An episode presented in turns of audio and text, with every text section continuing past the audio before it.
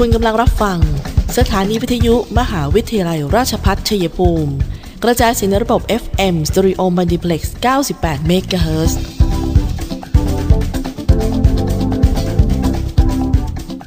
ที่นี่ สถานีวิทยุกระจายเสียงเพื่อการศึกษา มหาวิทยาลัยราชพัฒชัยภูมิส่งกระจายเสียงในระบบ FM Stereo Multiplex ความถี่ 98 MHz จากนี้ไป อเชิญท่านติดตามรับฟังรายการ คุยกันบ่าย 2 โมง ดำเนินรายการโดยธนทรชัยวงศ์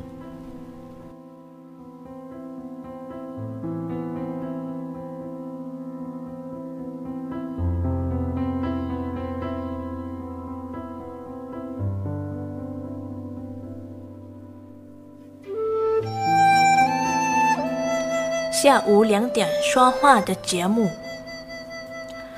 差一本皇家大学的广播电台，FM 九十八兆赫。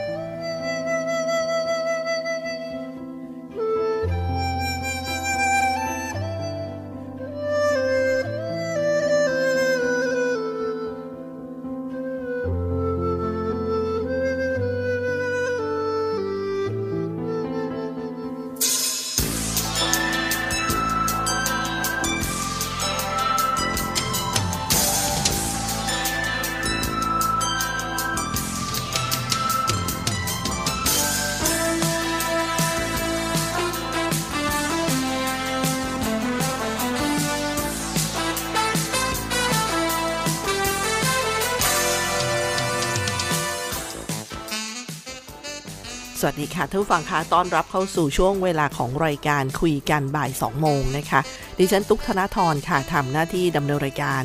FM 98 MHz สถานีวิทยุมหาวิทยาลัยราชภัฏชัยภูมินะคะ ติดตามทางแฟนเพจ Facebook CPRU Radio 98 MHz และที่พอดแคสต์คุยกันบ่าย 2 โมงค่ะ บนแพลตฟอร์ม YouTube ก็ search คำว่าคุยกันบ่าย 2 โมง และวิทยุออนไลน์นะคะที่ CPRU Radio ค่ะ ให้กำลังใจกับทีมงานคุยกันบ่าย2โมงนะคะ วันนี้เจอกันวันศุกร์สุดสัปดาห์ต้นเดือนนะคะ1 1 กรกฎาคม พุทธศักราช 2565 ค่ะ แล้วก็อีกแค่ 2 วันเท่านั้นเองนะคะ2วันกว่าๆกับงานเฉพาะพยาแล ซึ่งมีกิจกรรมให้ผู้ฟังเนี่ยได้เขาเรียกว่าได้เที่ยวได้ชมเยอะมากนะคะ รางวัลในแต่ละบูธก็ไม่ธรรมดา แล้วก็บริการของแต่ละบูธก็ไม่ธรรมดาเหมือนกันนะคะก็เรียกว่าขนมาให้พี่น้องประชาชนชาวชัยภูมิแล้วก็จังหวัดใกล้เคียงที่มาเยี่ยมชมงานเนี่ยได้สัมผัสกันอย่างภาพบ้านไทยโบราณสวยๆก็มีการ ให้ประกวดภาพถ่ายทั้งส่วนของจังหวัดรับรางวัลจากท่านผู้ว่า แล้วก็รวมไปถึงทางหอการค้าจังหวัดชัยภูมิก็ร่วมให้รางวัลเหมือนกันนะคะ แล้วก็ยังมีสีสันของการประกวดเดินแบบผ้าไหมนี่นะได้รับความร่วมมือร่วมมือจากผู้ประกอบการนะคะเรียกว่าสวยงามสีสันของผ้าไหมผ้าพื้นเมืองชัยภูมิเราสวยมาก ๆ เลยท่านผู้ฟังค่ะอันนี้ก็เป็นงานเฉพาะพยาแลประจำปี 2565 มาถึงตรงนี้ที่มหาวิทยาลัยราชภัฏชัยภูมิของเราก็จะมีเขาเรียกว่าวันสถาปนา 21 ปี มหาวิทยาลัยราชภัฏชัยภูมิค่ะ กิจกรรมเดินวิ่งปั่น วันสถาปนา 21 ปี มหาวิทยาลัยราชภัฏชัยภูมินะคะ ในระหว่างวันที่ 9 ถึง 10 กรกฎาคมนี้นะคะ ก็มี บรรยากาศของการให้ร่วมกิจกรรมนะทั้งเสื้อนะคะมีอาหารเช้า มี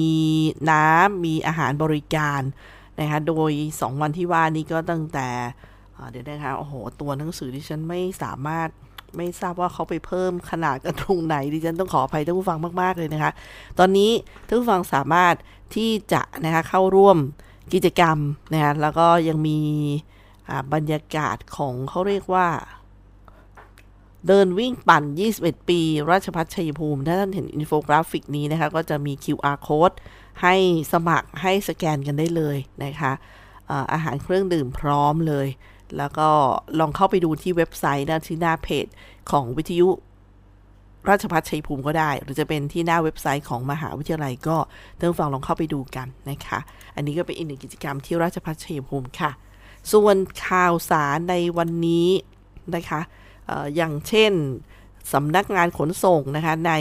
การเปิดบูธของกระทรวงคมนาคมเนี่ยค่ะสำนักงานขนส่งจังหวัดชัยภูมิก็มีกิจกรรม แล้วก็ออกหน่วยบริการเคลื่อนที่ ร่วมกับหน่วยงานกระทรวงคมนาคมในงานเฉพาะด้วยนะคะถึง 3 กรกฎาคมนี้ โดยเปิดให้บริการรับชำระภาษีรถตามกฎหมายว่าด้วยรถยนต์ เฉพาะต่อภาษีรถ เปิดให้บริการ เฉพาะต่อภาษีนะคะ จะเป็นถ้าเป็นจันทร์ถึงศุกร์เนี่ย 16นาฬิกา30 นาทีถึง 19นาฬิกา30 นาที ส่วนเสาร์อาทิตย์นะคะ 10นาฬิกาถึง 19นาฬิกา30 นาทีค่ะสะดวกมาก ๆ เลยนะคะ ให้คำแนะนำประชาชนเกี่ยวกับการชำระภาษี รถผ่านเว็บไซต์แอปพลิเคชัน DLT Vehicle Tax การจองคิวเข้ารับบริการด้านใบอนุญาตขับรถ การอบรมเพื่อขอต่อใบอนุญาตขับรถ ผู้ประจำรถ ผ่านทางเว็บไซต์บางท่านก็บอกยังไม่คล่องเลย วันนี้จะมีในช่วงงานเฉพาะเนี่ยที่บูธกระทรวงคมนาคมก็จะมีเจ้าหน้าที่ให้คำแนะนำนะครับผ่านเว็บไซต์ คือเวลาจะใช้บริการผ่านเว็บไซต์ ผ่านแอปพลิเคชันเนี่ยโดยที่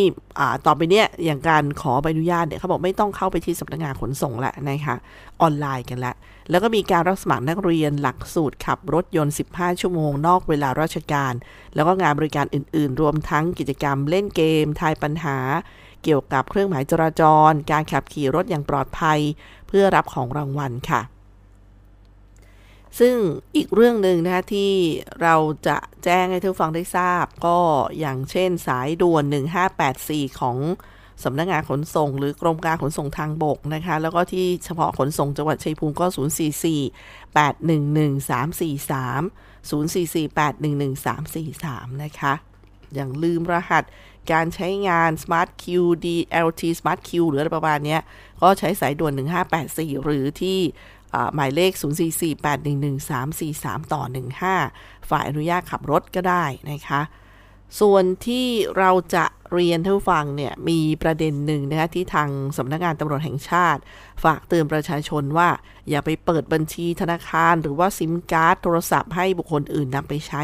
ในการกระทำทำความผิด โดยทางด้านพันตำรวจเอกสิริวัตรดีพอรองโฆษกสำนักงานตำรวจแห่งชาติค่ะ ท่านได้พูดถึงประเด็นนี้ว่า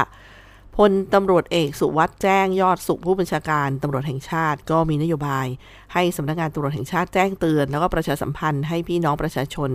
รู้เท่าทันถึงอาชญากรรมทางเทคโนโลยี แล้วก็ให้กำชับ แล้วก็มีการกำชับไปยังเจ้าหน้าที่ตำรวจทำการสืบสวน จับกลุ่มผู้กระทำผิด มาดำเนินคดีตามกฎหมายอย่างต่อเนื่อง มาโดยตลอดนะคะจากการตรวจสอบก็พบว่า นอกจากกลุ่มอาชญากรจะมีการซื้อบัญชีธนาคารจากบุคคลอื่น เพื่อนำไปใช้ในการกระทำความผิดแล้ว หรือที่เรียกกันว่าบัญชีม้าค่ะท่านฟัง ยังพบว่ามีการชักชวนให้ประชาชนเนี่ยเปิดซิม หรือจดทะเบียนโทรศัพท์มือถือเพื่อขายให้กับกลุ่มอาชญากรอีกด้วย ซึ่งคนร้ายก็จะนำซิมการ์ดที่ได้เนี่ยไปใช้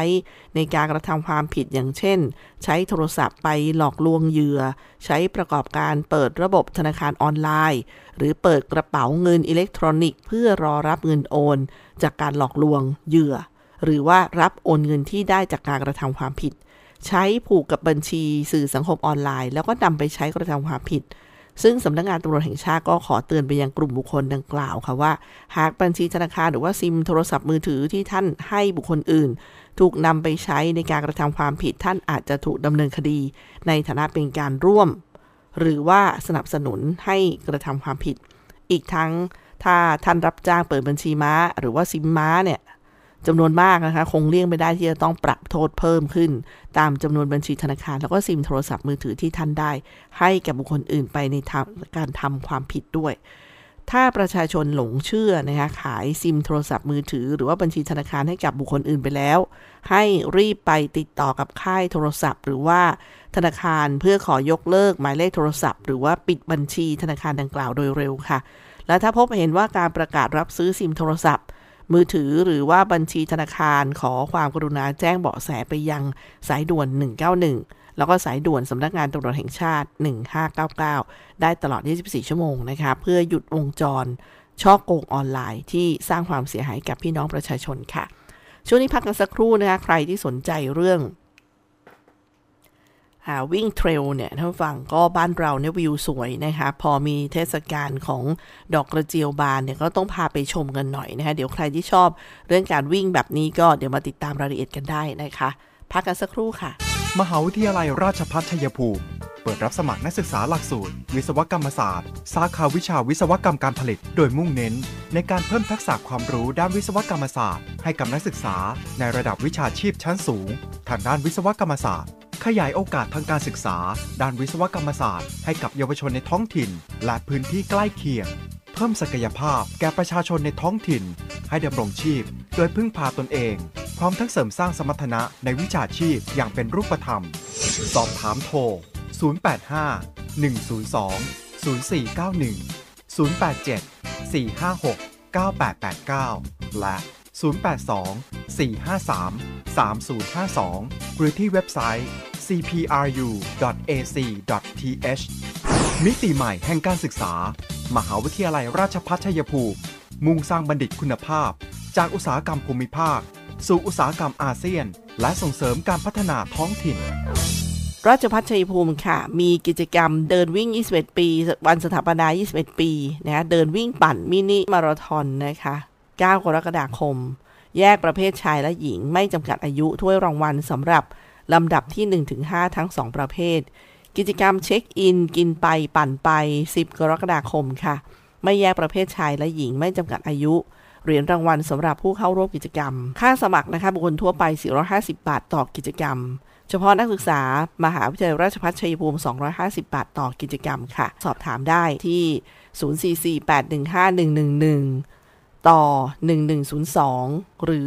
1103 ค่ะ 044815111 นะคะ หรือที่เว็บไซต์ www.cpru.ac.th นะคะ เป็นกิจกรรมวิ่งมินิมาราธอนในวันที่ 9 กรกฎาคม เช็คอิน กินไปปั่นไป 10 กรกฎาคมค่ะข่าวดีเรียนปริญญาตรีที่คณะบริหารธุรกิจ มหาวิทยาลัยราชภัฏชัยภูมิ หลักสูตรบริหารธุรกิจบัณฑิต สาขาวิชาบริหารธุรกิจ วิชาเอกการจัดการ วิชาเอกธุรกิจดิจิทัล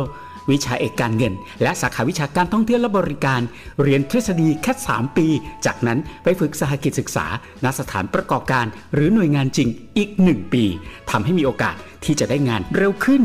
งานดี เงินดี และอยากมีธุรกิจเป็นของตนเอง ต้องเรียนบริหารธุรกิจ ว่าแต่สมัครเรียนกันหรือยัง เพิ่มเติมโทร 081 544 7644 เลือกเรียนบริหารธุรกิจ เลือก CPBS CPRU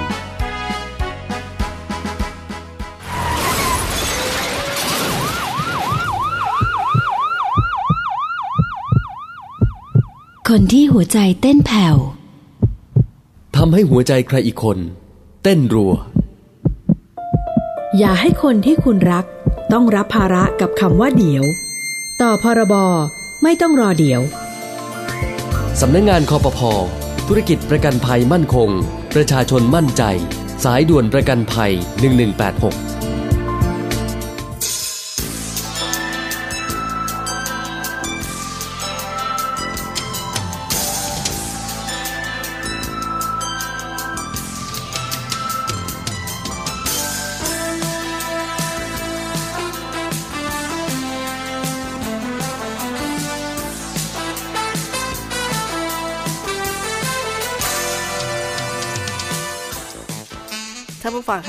ท้ายรายการนะเรามาต่อเนื่องกันกับเเขาเรียกว่ากิจกรรมดีๆ ของทางจังหวัดเราในช่วงนี้นะคะ ก็เป็นชัยภูมิเทรล running 2ในวันที่ 14 สิงหาคมนี้นะคะไซทอง National Park ค่ะ ที่ชื่อชื่องานก็คือ2อ่า2022 ชัยภูมิเทรล running 2หรือ2อะนะคะ 14 สิงหาคม 2022 at ไซทอง National Park ติดต่อสอบถามได้ที่เพจของชัยภูมิเทรล running นะคะท่านผู้ฟัง ก็เป็นเรื่องที่จะเชิญชวนกันว่า รับสมัครกันตั้งแต่บัดนี้ไปถึง 10 สิงหาคม รับจำนวนจำกัดนะคะเพียง 700 คนเท่านั้น สมัครได้ที่นะคะเว็บไซต์ event thaimtb.com หรือติดต่อสอบถามที่เพจชัยภูมิเทรล running นะคะ มีทั้ง 32 กิโลเมตรเทรลรัน 950 บาท 8 กิโลเมตรเทรลรัน 650 บาทนะคะ อันนี้ก็เป็นเรื่องดีๆ ของการส่งเสริมกิจกรรมการท่องเที่ยวในช่วงเวลานี้ค่ะท่านผู้ฟังคะส่วนเรื่องของหน้าฝนเนี่ยเขามีาทางสคร9นะคะฝากเตือนว่าหน้าฝนเกษตรกรไปลุยน้ำย่ำโคลนเนี่ยเสี่ยงโรคฉี่หนูนะ นายแพทย์สุเมธองค์วันดีค่ะ ผู้อำนวยการสำนักงานป้องกันควบคุมโรคที่ 9 นครราชสีมานะคะท่านบอกว่าช่วงนี้เป็นช่วงฤดูฝนทำให้มีน้ำท่วมขังตามท้องไร่ท้องนา ประชาชนควรระมัดระวังโรคเลปโตสไปโรซิสหรือว่าโรคฉี่หนูเป็นพิเศษ เนื่องจากการเดินลุยน้ำย่ำโครน หรือว่าแช่น้ำเป็นเวลานานเนี่ยมีความเสี่ยงต่อการติดเชื้อโรคไข้ฉี่หนูได้ง่าย เชื้อโรคนี้จะเข้าสู่ร่างกายทางบาดแผลรอยถลอก แล้วก็การรับประทานอาหารหรือว่าน้ำที่ปนเปื้อนเชื้อ อาการของโรคฉี่หนูเนี่ยเริ่มจากมีไข้สูง ปวดศีรษะ ปวดเมื่อยตามตัว แล้วก็จะปวดมากโดยเฉพาะที่น่อง โคนขา คลื่นไส้ อาเจียน ท้องเสีย ตาแดง เป็นต้นค่ะ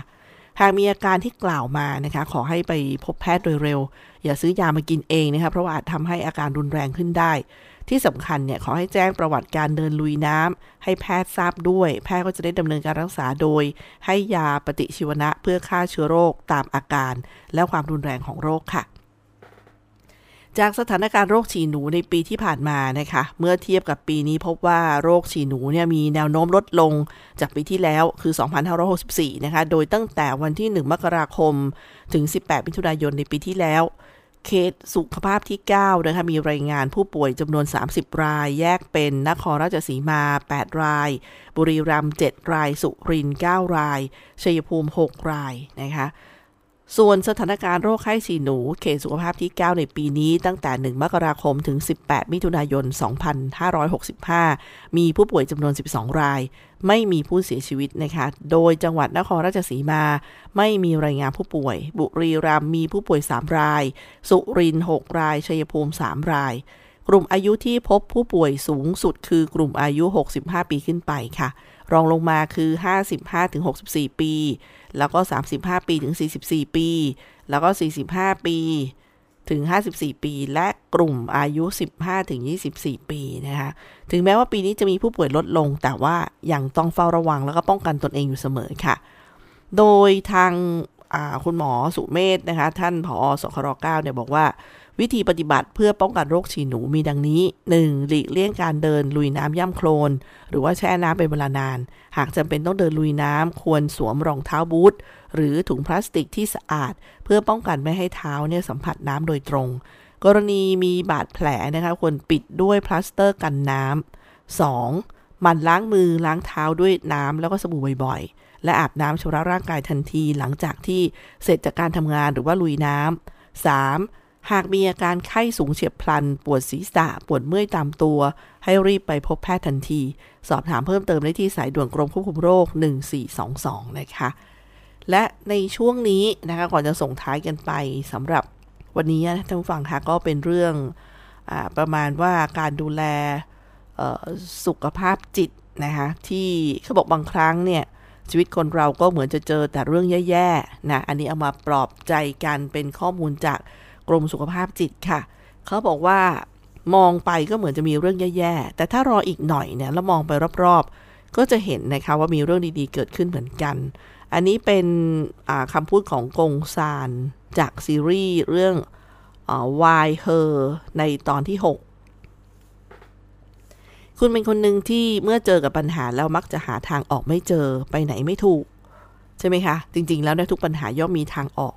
จะช้าหรือเร็วขึ้นอยู่กับความสามารถของบุคคลนั้นๆ ค่ะ แต่สิ่งหนึ่งที่เรารับรู้ได้ก็คือคนเราทุกคนล้วนแต่ต้องเคยเจอกับช่วงเวลาที่ทุกข์ยากแล้วก็ลำบาก ไม่ว่าจะทางทางร่างกายหรือว่าทางใจ ปัญหาเหล่านั้นมันก็คือส่วนหนึ่งของชีวิตเรา การเข้ามาของปัญหาย่อมทำให้เราเนี่ยเกิดประสบการณ์ ได้เรียนรู้ ได้ปรับตัว ได้ปรับทัศนคติและความคิด ซึ่งทำให้เรานี่มีพลังงาน ความเข้มแข็งทางใจเพิ่มมากขึ้นนั่นเอง ซึ่งจากซีรีส์ที่เขายกมานะคะ เรื่อง Why Her ในตอนที่ 6 EP 6 เนี่ยเขาบอกว่าจะเห็นว่านางเอกแกมีความกังวลกับปัญหาที่เกิดขึ้น แล้วก็มาดื่มกับเพื่อนๆ แล้วพระเอกก็มาพบพอดี พระเอกเข้าใจถึงปัญหาที่นางเอกกำลังเผชิญอยู่ค่ะ แล้วก็เลยปลอบใจนางเอกว่า บางครั้งเนี่ยชีวิตคนเราก็เหมือนจะเจอเรื่องแย่ๆนี่ครับ แต่ถ้ารออีกหน่อย แล้วมองไปรอบๆตัวเนี่ยก็จะเห็นว่ามีเรื่องดีๆ เกิดขึ้นเหมือนกัน แล้วก็จะเจอคนดีๆ อยู่รอบตัวด้วยเหมือนกันนะคะนี่ก็เป็นคำปลอบโยนที่เราก็น่าจะมาปรับใช้กับตัวเราแน่นอนเลยค่ะ การเผชิญกับปัญหาหรือว่าวิกฤตที่เราเองไม่รู้ว่าเมื่อไหร่จะถึงที่จุดสิ้นสุด ผลกระทบที่เกิดเนี่ยอาจส่งผลต่อทุกด้านของชีวิต ไม่ว่าจะเป็นด้านสุขภาพ ด้านอาชีพการงาน รายได้ ด้านเศรษฐกิจสังคม ทุกสิ่งทุกอย่างในชีวิตเนี่ยหยุดชะงักลง แต่ชีวิตก็ต้องเดินต่อไปนะคะ ในระหว่างนี้เราทุกคนก็ต้องมีพลังใจที่เต็มเปี่ยมพร้อมสู้ ถ้าเมื่อใดรู้สึกท้อแท้ใจสิ้นหวัง ไร้หนทางเนี่ยขอให้ทุกท่านเนี่ยเติมพลังอึดฮึดสู้นะคะซึ่งก็มีวิธีการดังนี้ค่ะ ข้อแรกเลยนะคะ พูดกับตนเองด้วยคำเสริมด้านบวก อย่างเช่น ฉันต้องผ่านไปให้ได้ ฉันจะต้องผ่านวิกฤตครั้งนี้ให้ได้ ฉันผ่านวิกฤตนี้ได้แน่นอน นะคะนี่คือคำทางบวก 2. เทคนิคที่สามารถช่วยปรับอารมณ์ให้จิตใจสงบผ่อนคลาย แล้วก็มีพลังใจในภาวะที่เผชิญความลำบากความทุกข์ความเครียดได้ดีนะคะเขาก็มีคำเช่น การทำสมาธิ การฝึกหายใจคลายเครียด การฝึกจินตนาการ โดยเฉพาะการหายใจเข้าลึกๆเนี่ยทำให้จิตใจเข้าสู่ความสงบ แล้วก็ลดระดับฮอร์โมนความเครียดลงได้ค่ะ